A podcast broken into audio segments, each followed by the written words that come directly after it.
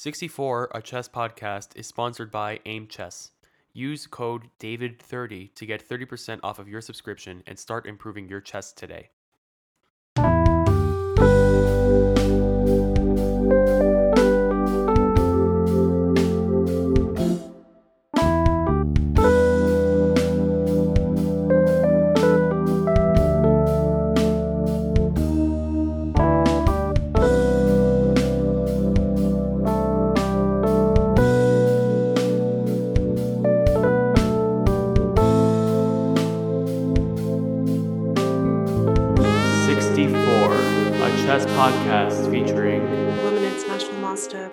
February. Welcome back to 64, a chess podcast. I'm David, your host. I'm very delighted to be joined today by Woman International Master slash Woman Grandmaster elect Jesse February from South Africa.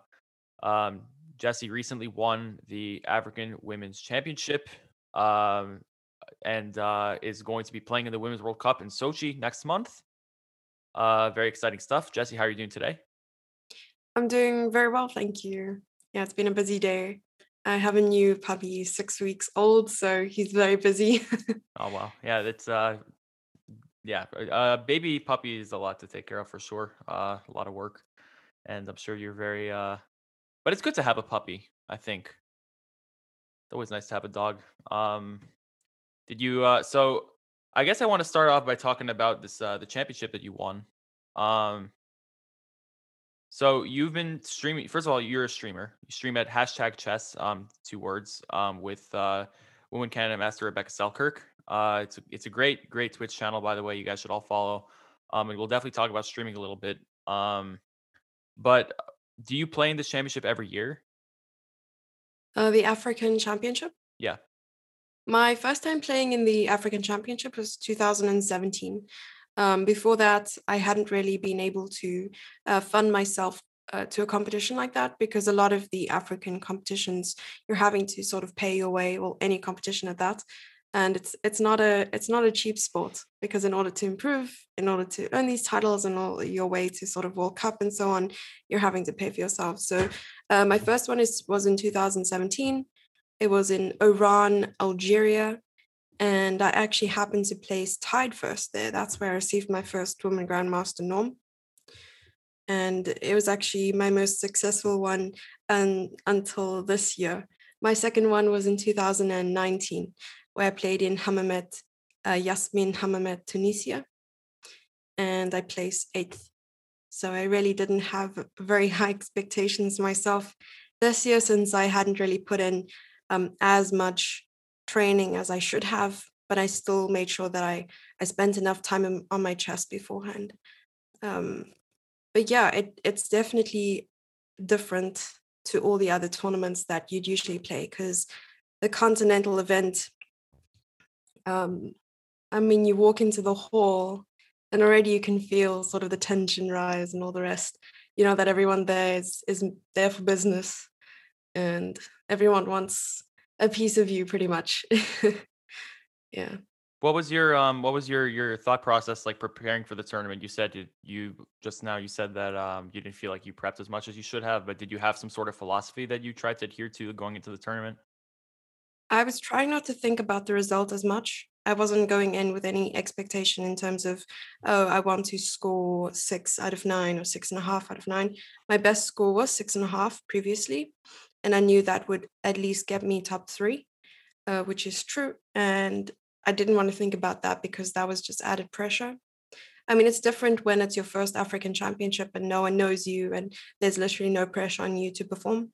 But if it's not your first and you're sort of an old customer over the board at a competition like that, you're people want to see some sort of improvement. And if you don't improve with such, you know, eager eyes on you, um, it happens that people have obviously everyone has something to say and you just want to block out that sort of uh, the comments and so on and i try to avoid that at all costs because i knew the hashtag members were watching um, i knew that people back home were watching and to be honest i just wanted to take it game by game i didn't want to think about the result as much but rather i wanted to play good chess solid chess and be proud of of my play. I wanted to be proud of my games. At what point, I'm curious, um, did you realize, wow, holy cow, I can actually win this thing? Um, I think the biggest shocker for me was playing against Shahenda Wafa. And it wasn't my first time playing her. I played her, I'm sure, three times before that. And I never had a, a win against her. Um, the last time I played her was in 2017, where I got like plus 10 position against her. And I completely botched the end game and I drew the game. And I've wanted revenge ever since. And to be honest, I was trying to keep things so solid during the game. And somehow she made a mistake and I was able to get like some mate in two. And after that game, I, I didn't even believe it. Um, but it definitely made up for the loss that I had previously. And I, I thought, okay, that was my toughest opponent. Now it's just onwards and upwards. So I was excited. Yeah, I mean, and then uh, of course it's a, it's a great honor to win, and and you recently found out, like I said, that you will uh, you'll be playing in uh, in Sochi for the FIDE Women's World Cup, um, representing South Africa. Uh, what I mean, obviously, you know, this is a podcast, no need to leak your prep or anything, but um, have you been like really seriously preparing for this, or do you have a similar mentality where you just kind of want to just play for the like? uh, yeah, to to be honest, um, at the beginning of the African Championship, I knew one thing that the open section, uh, five, the top five players in the open section at the the final standings would qualify for the Open World Cup because I know the World Cup has a much bigger players list now because in the first round I think they remove the top 50 players and have the rest play against each other and then the top 50 only play from round 2 so that's why the players list is much longer now. Um, but unfortunately, the African Championship for the female section, there was no qualifier. And even if you came first, you wouldn't qualify for the event. So I, I like did some digging and research and at the end I just kind of let it go because it wasn't guaranteed that I was even going to come top three. So I was just going to, uh, you know, not really worry about that. But once the tournament was over, I tried to contact everyone that I knew because it was um, it's not something that happens every day.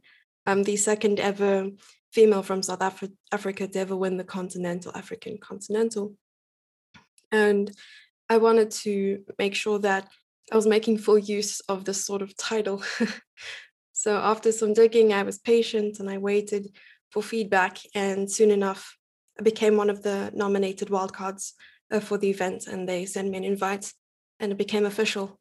And it was only recently, I think it's like a week ago, yeah. that I knew about it. So haven't had a lot of time to prepare. I think the preparation now is based on finding a flight. And I mean, it's a 22 hour travel, so it's going to be long. Yeah. Yeah. I mean, you're like literally like just flying up the earth, basically. Like, wow, that's a crazy Pretty flight. much yeah. at the end of the world. yeah. Um, so uh, you are a WGM elect now. Uh, you just need to reach, I think, 2100. Mhm. Um, do you have a coach that you work with on your chess, or is it a lot That's of a self study? that's a very good question. For the African Championship, I didn't have a coach, and I went in, like I said, very well, not as prepared as I wanted to be. So a lot of my preparation and a lot of my focus. I mean, I was doing a ton of tactics at the tournament, that's sort of my secret as well. Doing tactics at an event, like 50, 25 to 50 tactics a day. It's just to keep your mind sort of sharp during the, the games. I think streaming helped to sort of keep my stamina up because often we're streaming like chess five hours at a time. So it helps compared to the others where they don't really play a lot of chess due to COVID. So I was happy. And for World Cup, things are definitely going to have to change. So yeah. I reached out to people I've worked with before, and hopefully that that ends up, you know, leading somewhere. Yeah, and it, the, the it's pretty soon. I think it's what July 10th is the first day. So uh, yeah, so um, arrival is the 10th of July. 11 July is the opening ceremony and arrivals, and the 12th is round one. Have you ever been to Russia before? I have. In 2018, I played in Khanty Mansiysk also in Russia, and that was my first women's world championship. It was a 64 player knockout. And in the first round, I played against Kateryna Lagno, oh. Grandmaster. so I mean, uh, initially, I just to save time and money, I booked my first flight back. I think I maybe booked an extra day just to look around, but the snow was so heavy, it was barely possible to go out and wow. do some sightseeing. But to be honest, it was an experience and a half. I played on the stage next to Humpy Koneru and um, Ju Wenjun. And if I looked left, I was literally able to see everyone else playing in that hall. I mean, Kosteniuk the Muzychuk sisters, everyone was there. Wow. so it was an experience and a half. And it's very nice to see there were only three players from Africa and that put every single flag of the countries participating on the stage. And it was nice to see the South African flag and know that it's because of me that flag is up there. Yeah, that's amazing. Um, yeah. I know that uh, that your your Twitch partner uh, Rebecca Selkirk has played in the Olympiad, right? For have you ever played in the Olympiad? I've played twice. So my first time was in 2016 and, then again 2018 and that was also Rebecca's first one and uh, the first one was in Baku, Azerbaijan 2016 and 2018 it was in Batumi, Georgia. Um, but in 2017 all the way up to now I've been South African female champion.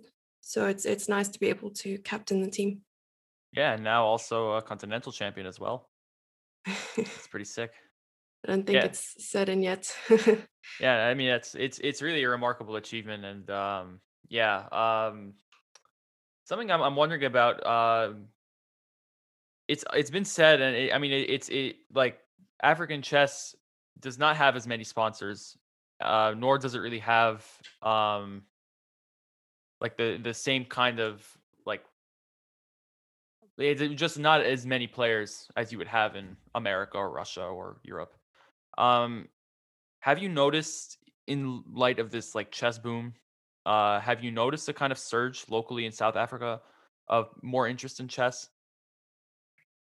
Uh, we've definitely found that a lot of people, um, not just juniors, have sort of uh, refound their love for chess. I mean, maybe they they sort of sh- share stories like oh i used to play at school or oh i used to be in the provincial team and so on and actually play some games online and join our chess community. We also found that local streamers variety streamers or maybe gamers have sort of taken an interest in chess and maybe stream chess once or twice.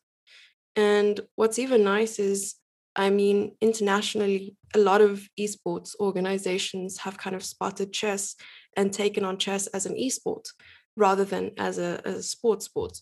Um, because I mean, in South Africa, it's not easy to identify chess as an active sport since you're sitting on your behind and thinking for five hours at a time. And it's not so easy to commercialize a sport where almost nothing happens for like maybe an hour or something like that. Excuse me. Um, but yeah, uh, esports organizations have definitely picked up on chess and have started identifying that um, as an esport and have approached um, sort of chess players and st- chess streamers such as us um, for some collaborations and so on. So it's not entirely easy, but we are trying to commercialize chess on Twitch and sort of offline as well on YouTube, Twitter, Instagram, and TikTok as hard as it is to say that. yeah. I think I actually I think I actually may have in my I on my TikTok I have some some chess content every now and then. I think I have seen one or two of your videos in my algorithm actually. That's pretty funny. Like like like months ago. Yeah. Pretty yeah. pretty funny. A lot of top, top chess websites have focused on TikTok as well because it's probably the easiest um, way to grow because often if you're a popular platform in general i mean the algorithm is going to pick that up um, and also you're just going to get a ton of views and a, a ton of sort of um, exposure as well like chess.com chess24 and so on. And i've had the opportunity of working closely with both of them so i definitely know what's going on. Um, but yeah, like I said, it's difficult to commercialize a sport like chess, but we're definitely trying to do that with hashtag chess. And I think we've succeeded. We've been streaming now for, I think someone just renewed their sub for 17 months. Wow. So it's it's really nice to to see us grow. And I mean, it's it's crazy to think, uh, you know, how we started and where we are now. So it's nice. I've had um I've had James Canty. He was my my first guest. He's also a streamer. I haven't really had anybody else who's like known as a as a chess streamer. Um, but before um since then, what you know, I think your your Twitch account has something like like 11,000, 12,000 followers. I think, uh, which is huge. Yeah, I think we're like just under 50 followers away from 12,000, which is Yeah. nice. So you know, those of you listening, uh, give a follow to hashtag chess on Twitch. Great content. Um, what do you guys do to promote your your Twitch channel aside from clips and like how, how do you have? Is it? I guess I'm wondering first of all, do you guys have like a team, um, or is it just you and Rebecca like like working on thumbnails and stuff like that? We have um sort of gotten help with YouTube videos and so on um before, but I think it was just I think it was one piece of media we put out that wasn't our own.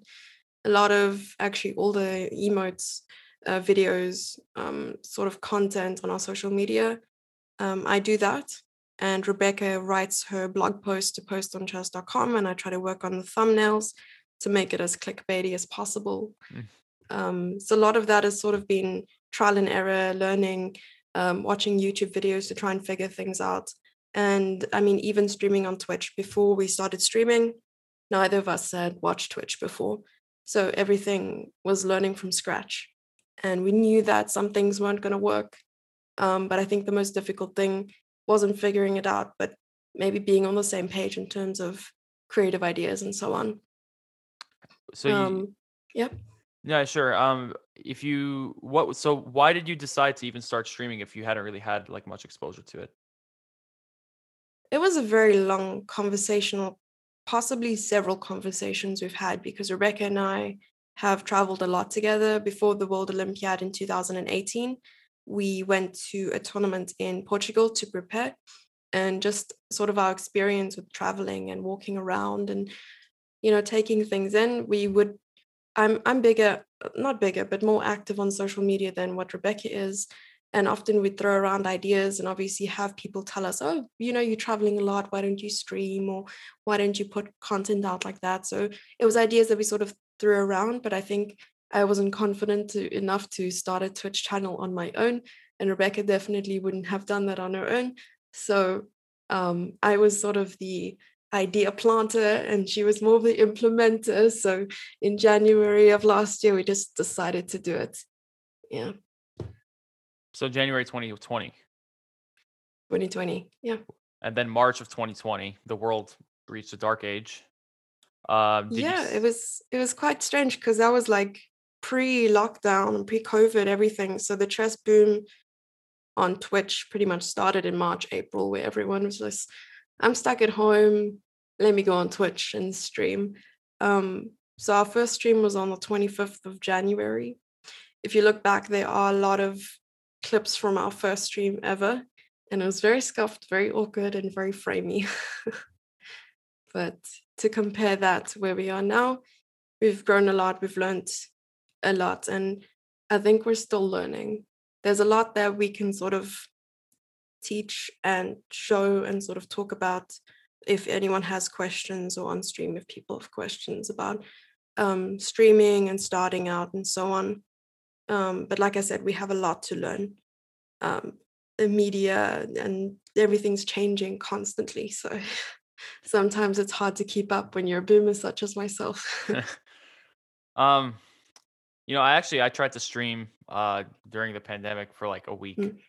and um, it's a lot harder than it looks. yes. Um, yeah, it's a really like, especially when you're playing chess, you really have to like talk to yourself too. Uh, I think I peaked with like three viewers, which is crazy. Um, three people were watching me play like the dragon or something. Um, is there any like, uh, well, I, I guess what I'm wondering is what was the hardest adjustment for you, like as you grew your your Twitch channel? Because I, you know, going from zero in 18 months, going from like zero to basically 12,000 followers on Twitch, probably having a, a reliable viewer base at this point. Um, are are you a partner yet with Twitch? Yes, we got Yeah. partnered in November of last year. Yeah, so you uh so you know that's that's that's awesome. Um I mean, I've had I've had some some of my friends have tried streaming and they've told me it takes like it took one of them years to get partner. Mm. Um and I mean, you guys did in a couple of months.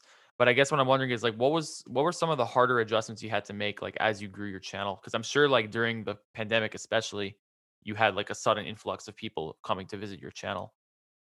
I never really think about how it looks from the outside. I mean, a lot of people come through and it's like, oh, they make streaming look so easy, sort of. And oh my goodness, maybe if I stream chess, I will get this many views and so on. But to be honest, it wasn't always like that. The first couple of months, I think we had max maybe 10 people in chat. Of course, some of those people still stuck around, some of them moved on with life. But I mean, you never really get to know your viewers at such a personal level that you know what they're doing with their lives or why they're not on stream or why they're not visiting you, sort of thing. Um, of course, chess.com was a huge help because as we started streaming, we also applied for the partner program with chess.com. There weren't a lot of partners at that time, and we were very lucky to kind of get accepted because at the same time, I was also um, applying for one of the broadcaster positions. I'd never commentated in my life, um, but somehow I got it, and someone literally withdrew and they needed a replacement immediately for the Cairns Cup, which is one of the biggest female tournaments in the US, OTB. And that was a huge boost because I think that was sort of a month after we started streaming. And maybe from that, we got like 100 followers on Twitch. Um, and also, it was a huge sort of confidence boost as well. What's helped us get to partner was also sort of the embed viewers. So when you're on Chess TV, so if you open chess.com, you'll often see a streamer sort of embedded in the page, or if you go to the the broadcasting page, you'll see Chess TV, and those viewers are sort of transformed to Twitch, and you get that, those numbers. But Twitch doesn't identify those as true viewers. So for months we applied, for months we got denied, we got rejected and I think it was the third time we applied. And I mean, you don't just apply and you receive an answer, you have to wait for six weeks at a time and sometimes longer. And you're counting the days and you're checking your email and you're refreshing things. And it's demotivating because you have to continue making content, you have to continue trying. It's not easy. Um, and then the third time we got rejected, but literally all our stats were reflecting, you know, positive growth and everything we needed to become partner. So we emailed Twitch and we asked them why. And we literally attached all our growth numbers and everything that didn't even include embed numbers. And I think it was a week after that, they didn't even email back. They just approved our partner status and we became partner. Wow. it was a really big moment. It was while I was streaming for chess24 actually. I was giving a lecture online and I remember Rebecca came in chat and somehow like she never comes in chats, you know, for my educational streams.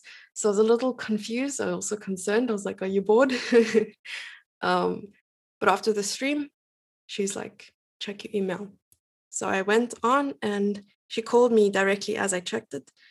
And I think we both just sort of like had these bursts of sighs and tears and everything. And we went live directly after that.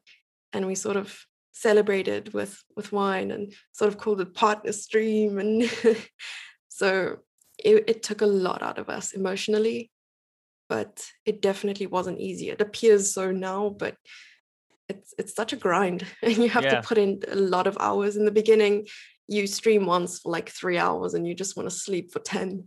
It's tough. Yeah. but you get used to it yeah Do you do you remember what do you have like one uh like one thing you've done on stream that's particularly memorable? hmm. i've had some pretty big wins in tournaments before we played in an event once um not too long ago i think it was called chess done quick where i literally changed the whole overlay to purple but it was kind of based on the event. They had issued these like overlays that you could use. And in the event, there were a lot of prizes. So they were called bounties. And if you had achieved it before any other streamer, then you would win the prize. And I think our bounties and prizes totaled to about $2,000 in one evening. Oh, wow. so that was incredible. And I don't That's think like- that's ever happened for us. Isn't that like three title Tuesdays, basically? yeah. And that's, you know, if you win it. Yeah. yeah. That's crazy. No, that was cool. I also I recently uh I very recently interviewed uh Eugene Perelshteyn, the grandmaster, and He's he a great, said great guy. and he said that you guys work together on also for a chess dojo thing, I think. Yes, so that competition was called the Ultimate Sensei. And for six weeks, we worked together and we streamed our lessons, and we, he really helped us. I mean, before even the event began, I knew him and and I, I knew of him because I watched a lot of his videos before, and I was a huge fan. So a lot of it was difficult for me to concentrate because I was just in awe the entire time. So I was like, "Oh my god, we're working with Eugene." um, but it was awesome because we played an initial event and according to our performance in the first event, the coaches were allowed to select their players. And so we were thinking we would get selected last, but Rebecca and I ended up being selected for the same team, working under Eugene. And it was it was a lot of fun because we learned a lot. It was good content, and the collaboration was great because we were actually able to. Um, we I think we had a sub battle against him later on. I'm not too sure, but it was sort of establishing a nice relationship with him, uh, you know, moving forward. And he knows us now, so it's it's really cool.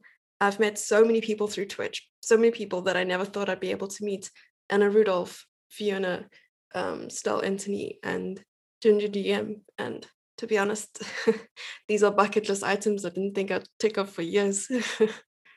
yeah. Yeah, and those are I I mean I, I follow all those channels too. Um I've I actually I've been watching Anna Rudolf for years. Like Mm. wh- when I started watching chess, yeah, Anna's Anna's fantastic. Definitely. Yeah, in the uh, past year, I think last year she had about 20 to 40,000 followers on Twitch. She now has 250,000 followers Yeah. on Twitch. So that sort of growth, it's commendable. I don't think I've ever seen that sort of growth before. well, hopefully you get that kind of growth on your channel as well. I hope so. Yeah. Yeah. Um, another thing I kind of was just interested in talking about is kind of like your own experiences in chess. Like, how, I'm wondering, like, we talked a bit before about like the scene in Africa, uh, and in Mm. South Africa. Is there like a, a rich chess scene locally near you? Not near me. Unfortunately, I wasn't uh, too privileged to be born in a city that was rich with chess. Uh, a lot of junior tournaments were sort of organized in my youth, and I played those. But I mean, it was all male dominated, and you'd find that in a in a group of fifty participants, maybe four or five of them are females. So you'll find that um, a lot of the the comments you get is like, "Oh, she's a girl," you know, you can beat her and so on. I mean, a lot of my friends were then demotivated uh, to play chess, and they just focused on maybe other sports like hockey, netball, and so on. Um, but I sort of used it and, and fueled it. I work. Uh, I grew up. I grew up with a lot of um, male cousins, and I had these comments all the time. Oh, you can't kick a ball. Oh, you can can't play cricket. You're a girl. So I think that helped me sort of feel myself and and get angry and get revenge. and so I wanted to improve. Um, now there aren't a lot of tournaments, uh, especially because of COVID. But even beforehand, uh, before COVID started, the whole lockdown situation, um, there weren't a lot of tournaments, and I always had to travel to play.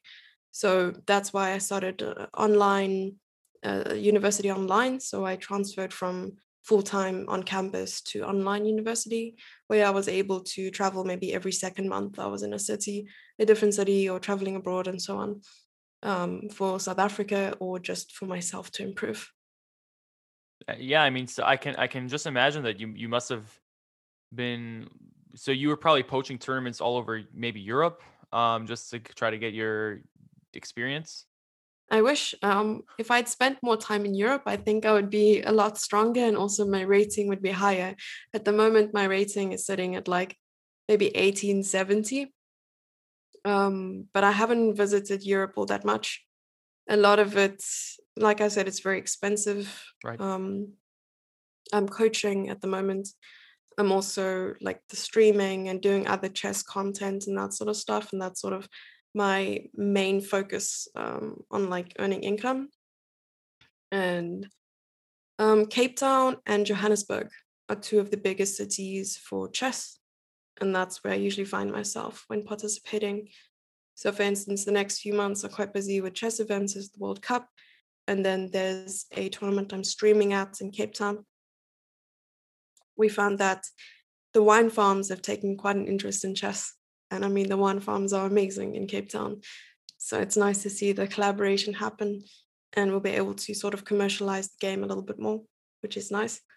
Um, so they sort of want hashtag chess on board. And yeah, and then in August, I will be doing something for Women's Month, also in the Cape Town region, where I will be uh, giving motivational speeches. And I'll do a 40 player simultaneous exhibition, and then there'll be a FIDE tournament right after that. So it's something I need. Oh, wow. That's great. Yeah. Um, so like wine farms, like like wine, it's like uh like vineyards are taking an Yes. interest in chess. Yeah. So Um, there are a lot of those in Cape Town, just because I think, um, okay, there are a lot of um, open fields and mountains and so on, and you'll find that wine farms are collectively just a, I think, a, a natural theme in the Western Cape. So a lot of the the wine you'll find all over South Africa are based in Western Cape or Cape Town, even abroad you'll find wine from Cape Town. and uh, are you going to be like streaming from uh from there?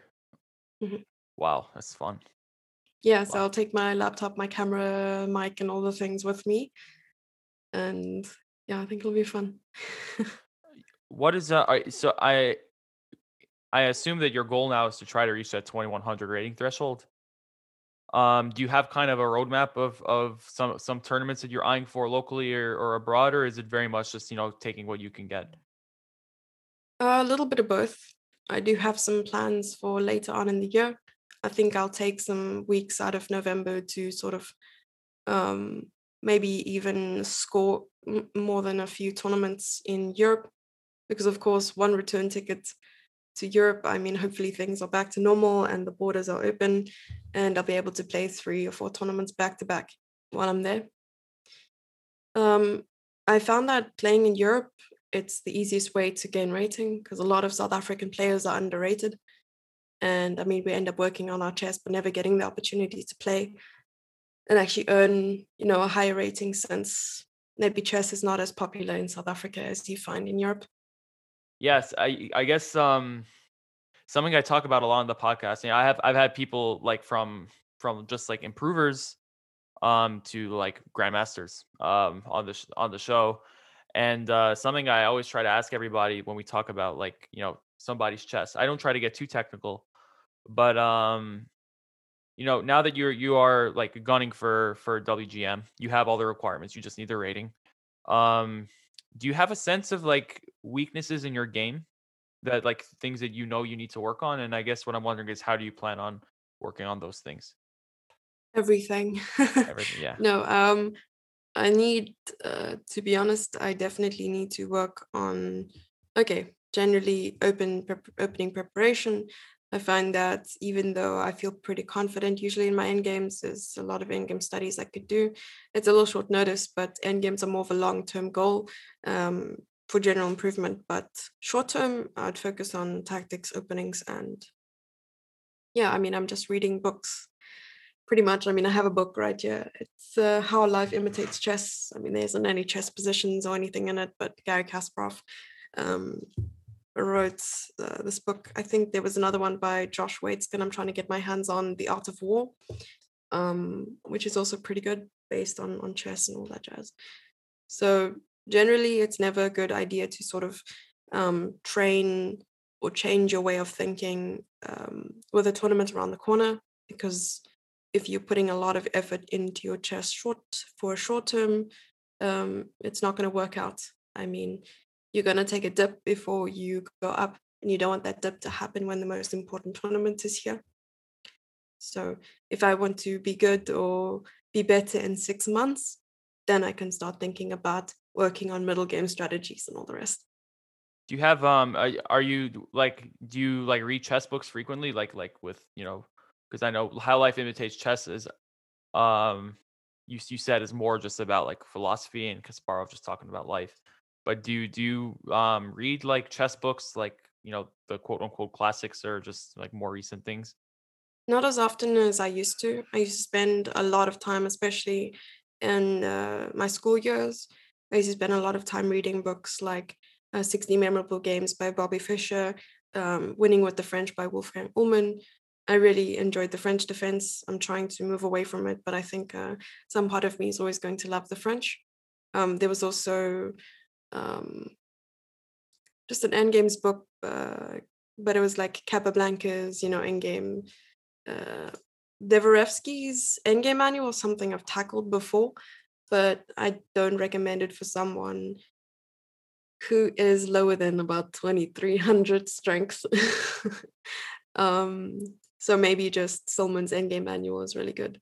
And then there's Artur Yusupov, uh, Building Your Chess, which I'm wanting to tackle. So there's a bunch of books that I sort of have lined up in my queue of things I need to tackle, but I don't even have time for the work I must do. So let right. alone reading. yeah. Do you have you found that that streaming, just streaming five hours a day, or like whenever you're going on, has you found that that's given you like concrete chess improvement? Uh, maybe kept my chess fitness up. I'm not too sure about the chess improvement. Maybe just helping me uh, improve my blitz a little bit. but a lot of the time it's about focusing on the content creation rather than on the improvement. It's nice when there is improvement that comes along with it. You're like oh okay i didn't know this or you know chat comes in and um, suggests something. But otherwise i think it's just a bonus. It's not ever one of the goals unless you're doing puzzles or intentionally doing online or on stream coaching um, a lot of the time when I was giving lectures on chess24, they were all themed lectures. So it was all based on a concept, a concept or an opening. And that required preparation on my part. And when I was preparing, I was learning as well. And then when I was teaching the concept, I was reminding myself of what this concept meant for me and how I can apply it as well. So the best way to improve or the best way to learn is also to teach something, which I learned. Yeah. Yeah, it's definitely true. I found uh, as uh, even when I'm when I, I graduated from college recently, but you know when I was kind of having to teach things to people who are younger than me, suddenly I'm like, oh wait, hey, that makes sense too. Uh, yeah. I have two more questions. First of all, I'm wondering uh, what about the French defense is uh, so alluring to you because I have been playing chess for four years, mm-hmm. and I I will never want to even touch the French. Um, so I guess uh, a little advertisement for the French defense for some of our listeners who may be getting into chess or maybe are looking for something new. Yeah. Um, I don't know about something new, but for me, it's always been a sort of comfort zone. Uh, I think I play it because um, I've been playing it since 2012, 2013. And back then, I never knew what ChessBase was, or Rybka, or Fritz, or any of that stuff. So I had an A4 hardcover notebook and my coach always brought with like John Nunn's opening book, and it's like this really thick opening book, and it was very difficult for me to read as well because it's one of those classical, um, classically notated books as well. And he would read out the notation and say, "Okay, this line is good. Um, this is what happens if your opponent does this." And I took a pencil and I wrote down every single line and memorized the entire um, sort of I, I don't know how many pages there were, but everything there I had memorized. Of course, over the years, my memory has faded, but um, like I said, it's always been a comfort zone because it's something I ended up playing religiously. And now easier to fall back on if I ever get nervous. So it's good. Well, are you? Um, I mean, again, yeah. you're preparing for uh, you're preparing for the World Cup, so maybe no need to leak uh, leak your opening prep. But um, so have you been switching it up recently with new openings? I've been dabbling but a lot of it like a lot of my preparation is based on um, sort of what i've seen from my opponents but also i really really like looking at the current games that are happening like with the um, the Magnus Carlsen tour uh, that's recently happened, the Champions Chess Tour. There's also the um, Women's Chess Championship on chess.com that I recently commentated on. And a lot of that has sort of influenced my choices when it comes to choosing an opening and so on. So I do get creative sometimes. And sometimes I don't even play, I play something that I've never played before. So it's not entirely I don't think it's possible for me to leak anything because half the time I don't even know what I'm about to play. yeah, so it doesn't worry me too much. Yeah. But if I were to sell the French, I'd say it's sort of a, a great way to start out slow and launch this attack because you're always having a central break of c5 and f6 and after that you're controlling the center if possible you're even having like a queenside attack and I've won amazing games with the French before. And I mean, obviously, it's a solid opening. My last question, maybe this is a double dip, um, but this is something I ask all my guests. Um, yeah. If you had one opening you had to teach, like anybody, you know, beginner, someone who's been playing for many years, maybe maybe a promising student that you're coaching, um, what would it be and why? The Scotch Gambit because I really like attacking chess. And this involves giving up a pawn in the beginning of the game in order to sort of, in some cases, some instances, trick your opponent. And if they don't know the theory at all, they're pretty much doomed. I mean, I was 1600 strength in 2014 and I beat a 2100 just wow. like that playing the Scotch Gambit. And I didn't expect anything out of the game, but somehow it worked out in my favor. And she had to give up a queen in order to save the position.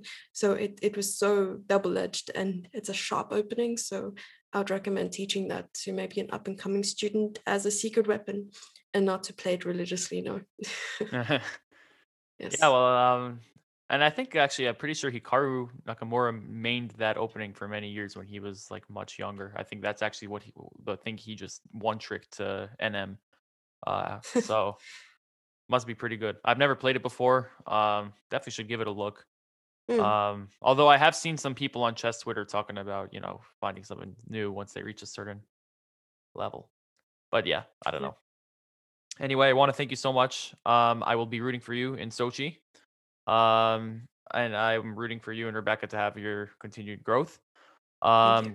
you guys can follow Jesse on Twitter. I think it's at Jesse underscore Feb yeah, that's pretty much all my social media accounts. yeah. Um, hashtag chess on Twitch. Mm-hmm. Uh, you can follow this chess podcast on Twitter at 64 podcast. Um, I want to thank our sponsor, Aimchess, for sponsoring this video. Uh, and I will see you all next week. Bye bye. Thanks for having me, David.